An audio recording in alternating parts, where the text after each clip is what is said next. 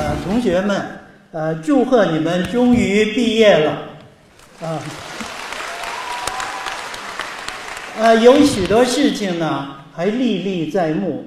我还记得你们在课堂上一双双求知的惺忪睡眼，记得你们在课堂上打电脑时的聚精会神。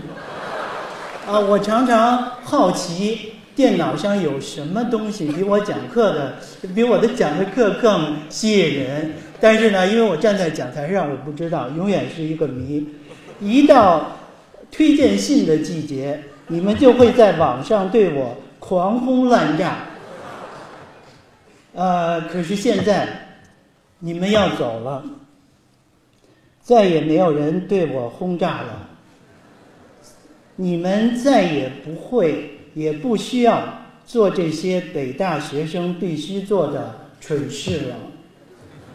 和我相反，你们中的大多数将走进社会，融入江湖，开始你们真正的人生，开始你们自己的莫迪利安尼生命周期。还记得在我们教科书版本简简单的生命周期模型中，是你。开始工作作为呃一生的起点的，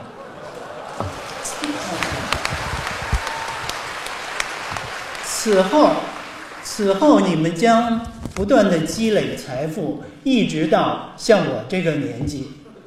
所以，我们我和你们实际上是站在生命周期的两个关键点，呃。当你们走进社会，发现现实与书本的差距时，当你们发现你你们进入了一个动物庄园时，你们也许会抱怨老师没有教给你一个真实的社会。我十七岁进入社会，就犯了无数的错误，其中有些是致命的。当我大难不死之后，我常常想，为什么老师们、家长们或者一句话，大人们没有事先给我们以忠告？这种抱怨呢，应该说是对错参半的。大人们当然难就其责，然而你们和我都必须明白，生活是一种实践，就像在未名湖上滑冰，在丘德坝游泳一样，是不能在课堂上完全教会或学会的，需要自己的体验。在课堂上是学不会游泳的，所以我讲话到这里呢，实际上就应该完了，没话可说了。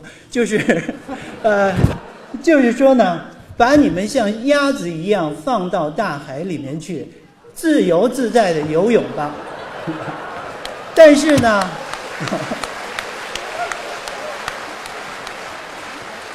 但是为了履行长者的另一半责任，刚才我们讲了。为了避免你们日后的抱怨，还有一些也许是多余，但肯定是自相矛盾的叮嘱。呃，第一呢，你们要诚实的生活，在生活的重大问题上不要骗自己。诚实首先是对自己诚实。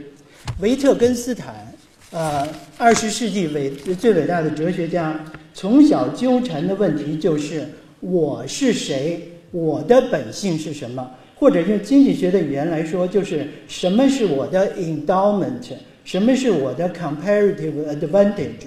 他曾经长期的纠缠罗素。就是当时的这个比他大几十岁的一个哲学家，啊，他呃就是为了找一个专业人员去弄清楚他是不是适合做哲哲学。他曾经呃在课上和罗素辩论，下课以后又追到罗素的辩办公室，一谈就是几个小时，这样坚持了几个星期，直到罗素把他收他为徒弟为止。当然呢，我们都知道他们的师徒关系。很快就发生了逆转，他就开始给罗素上课了。这时我想起我和你你们之间呃有些同学的一些交往吧。诚实不仅在于是否总讲实话，而在于是否应当不顾一切压力坚持做自己，不隐瞒自己之所是，真实于自己不能违背的责任，包括对自己天才的责任。比如说，你如果适合做一个哲哲学家，但是按照你爸的要求，就做了一个呃飞机设计师，那么这样就辜负了你自己的天分。呃，寻找自己的路，成为你自己，在自己身上寻找找到人生的价值。像梁漱溟先生所说的：“喜欢一种科学，就弄那种科学；喜欢卖猪肉，就卖猪肉。”后面一句话是我加的。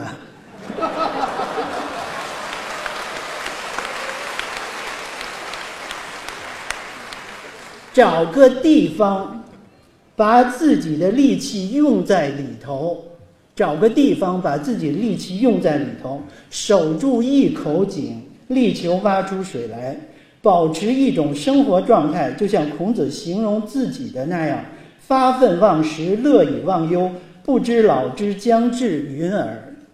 就是呃，有人问子路，孔子这个人是什么样的人呢？子路不语。孔子呢对子路说：“你为什么不这样告诉他？孔子这个人嘛，他发奋用功，连吃饭都忘了，快乐的把一切忧虑都忘了，连自己快要老了都不知道。他就是这么一个人，如此而已。这是第一点，啊，就是要拼命的做你自己。第二呢，就是你们要完善自己的内心世界，其他的一切都依赖机遇。”持久不变的是人的品格，人自身的品质，北大人、经双人的品质，如高贵的天性、聪明的头脑、乐观的气质、爽朗的精神、健康的体魄，是幸福的第一要素。你们应当努力保存和完善这些使人生幸福的特质，莫孜孜于外界的功名利禄。不被欲望和期待所扰动，才能保持心灵的平衡。如果一个人的自然禀赋较高，感到孤独冷落，就是不可避免的。孤独是心灵平静的源泉，这是第二点。第三，格物致知，诚意践行，从自身做起，自推己及人，以道德的力量、教化的力量去影响他人、感化他人，戒骄戒躁。骄则满，满则勤矣；日中则仄，月盈则亏。盈满之时，不待天平，预先自平。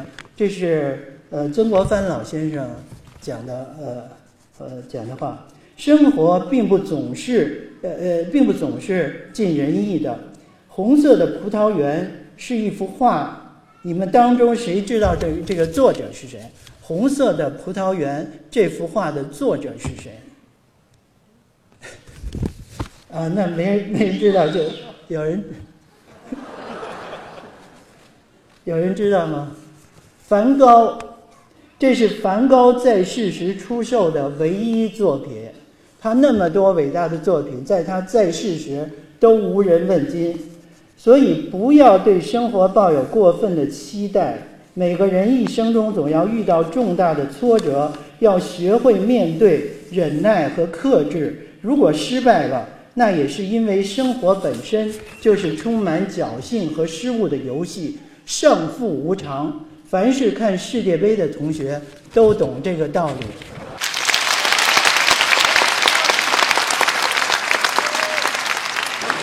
啊，所以以上呢，我讲了三点：到大海里去游泳，拼命做自己，呃，保持美好的内心世界。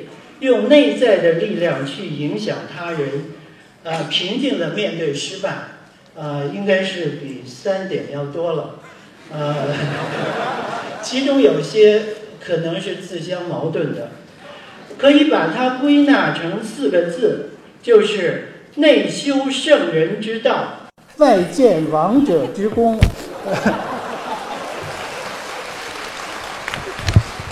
啊。十十二个字，这十二个字可以缩减成四个字，就是内圣外王。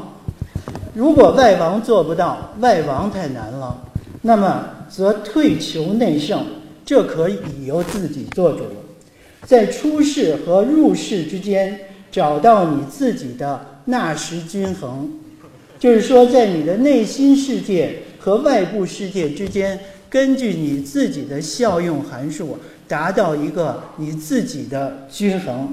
对这个世界既不贪求，也不厌离，尽人力，知天命。祝你们在未来的生活路程上好运。